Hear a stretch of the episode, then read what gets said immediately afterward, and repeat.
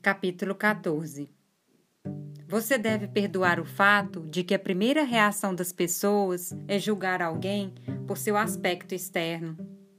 Assim que voltamos à estrada, o jovem príncipe se virou para mim e disse: Por favor, me diga como a gente faz para não se tornar uma pessoa séria. Parecia que a ideia de sofrer esse tipo de transformação o estava deixando bastante preocupado. Eu tinha começado a falar sobre como algumas pessoas renunciam aos seus sonhos e ideias e se concentram em obter posses e segurança. Às vezes, a luta pelo sucesso e reconhecimento é deixada para o futuro, pois essas pessoas não têm coragem de ser elas mesmas, nem de enfrentar críticas por serem quem realmente são e seguirem sua verdadeira vocação. Outras vezes, você encontra indivíduos obcecados por disciplina, que procuram manipular e ordenar a realidade de acordo com sua própria posição. Eles julgam e classificam pessoas e coisas ao seu redor, colocando cada uma delas em um determinado escaninho físico e mental, de tal forma que elas não podem se movimentar. Assim, eles paralisam a ilimitada capacidade transformadora do universo e do amor humano.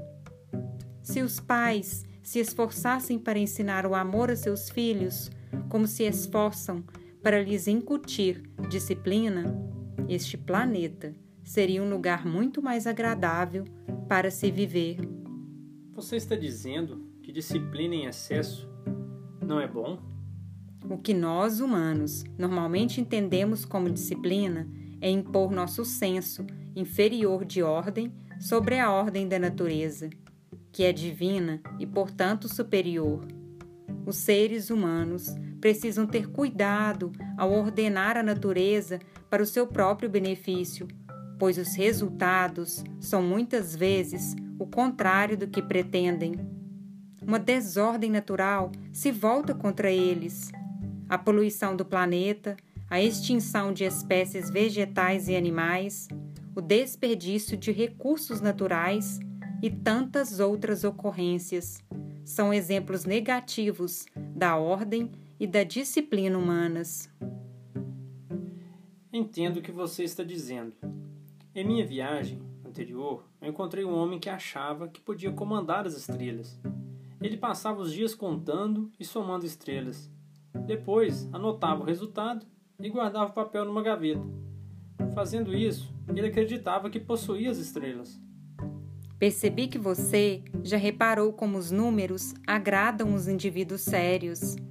Eles não ficam satisfeitos até saberem a altura exata de uma montanha o número de vítimas em um acidente, ou quando você ganha por ano, para mencionar só alguns exemplos.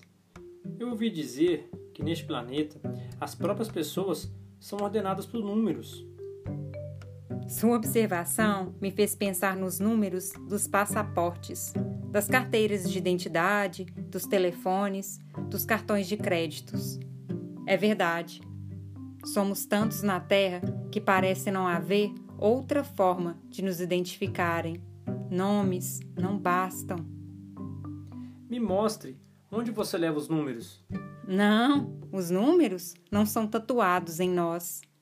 Minha expressão mudou quando me lembrei de alguns casos em que tal aberração havia ocorrido, casos que eu não saberia explicar a ele. Talvez num futuro próximo algum código genético venha a ser a única identificação para o nosso corpo. Peço a Deus que o resultado não seja restrição da nossa liberdade espiritual. Como assim? Quero dizer que, desde que concebeu a matéria e o início da vida, Deus parece ter imaginado os seres humanos como o último passo na evolução da natureza.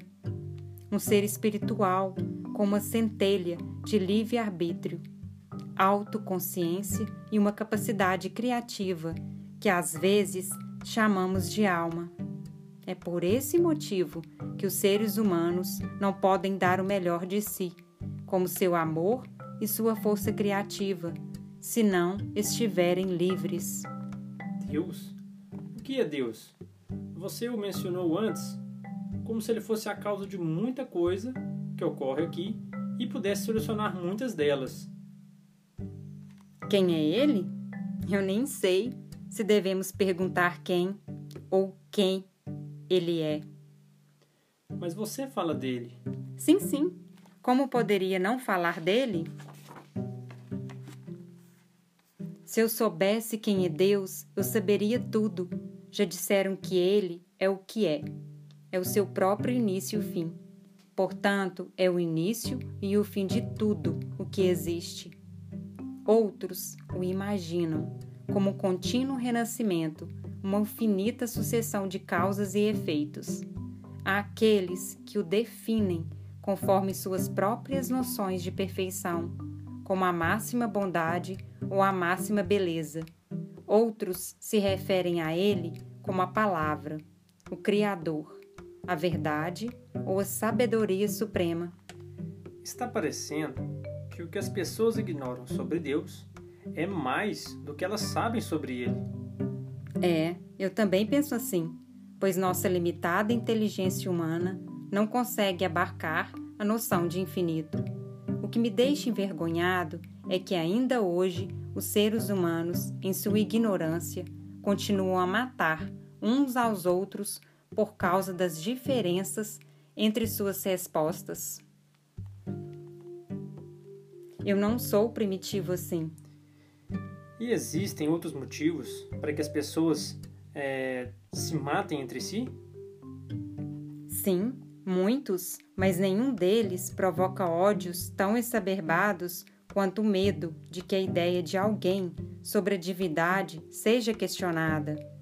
Mas eu acho que ultimamente uma coisa muito pior vem acontecendo. As pessoas já não se perguntam sobre Deus nos espaços silenciosos de suas mentes. É como se elas não quisessem mais saber por que estão vivas. E o que você acha? Ah, eu prefiro sentir Deus como uma necessidade de me unir a outras criaturas vivas, uma energia de amor que sustenta cada um de nós e todo o universo. Eu imagino que os animais também não poderão fazer o melhor que podem se o trancarmos em uma jaula. Existem aqueles que trancam seus filhos ou outras pessoas em jaulas, com grades feitas de exigências, expectativas e temores, sem entender que tudo o que é imposto como obrigação necessariamente provoca resistência. A disciplina humana, quando leva ao mobilismo e à falta de espontaneidade, vai de encontro à renovação, que é o traço distintivo da vida. Afinal, nada é mais organizado e seguro que um cemitério. Então, a ordem não é necessária? Há uma ordem externa da qual precisamos para nos sentir confortáveis e cuja intensidade varia segundo a cada um de nós. Mas a ordem mais importante é a do espírito, que precisa estar orientada para Deus, já que viemos dele e iremos ao encontro dele. Não se trata de uma ordem sedentária, mas de uma constante evolução de nosso ser espiritual. Como você sabe tanto? Através da minha experiência e intuição. E como você sabe que está certo? Através da minha experiência e intuição você nunca se engana? Claro que cometo erros, mas acrescento os erros ao meu estoque de experiências. Veja bem, eu não posso dizer que aquilo em que acredito é a verdade absoluta. Só posso dizer que é um pouco de sabedoria que me tem sido útil na vida. Você deveria fazer a mesma coisa. Não acredite em nada do que eu digo Apenas preste atenção e veja se funciona para você. E onde eu encontro essa experiência? Na vida. Minha experiência é todo o tempo que eu tive para cometer erros e minha capacidade para superá-los. Se você for inteligente, poderá incorporar os erros cometidos pelos outros à sua experiência, sem precisar repeti-los. Livros, professores e as histórias de outras pessoas podem lhe dar algumas pistas, mas no final, você mesmo é, ter, é que terá que decifrar e decidir o que deve assimilar. Vi em seus olhos que tudo isso parecia um tanto vago para ele. Os jovens, sem dúvida, aprendem mais com os nossos exemplos que com nossas conversas. Então, nesse momento, a estrada começou a ladear um rio que corria no fundo de um cânion.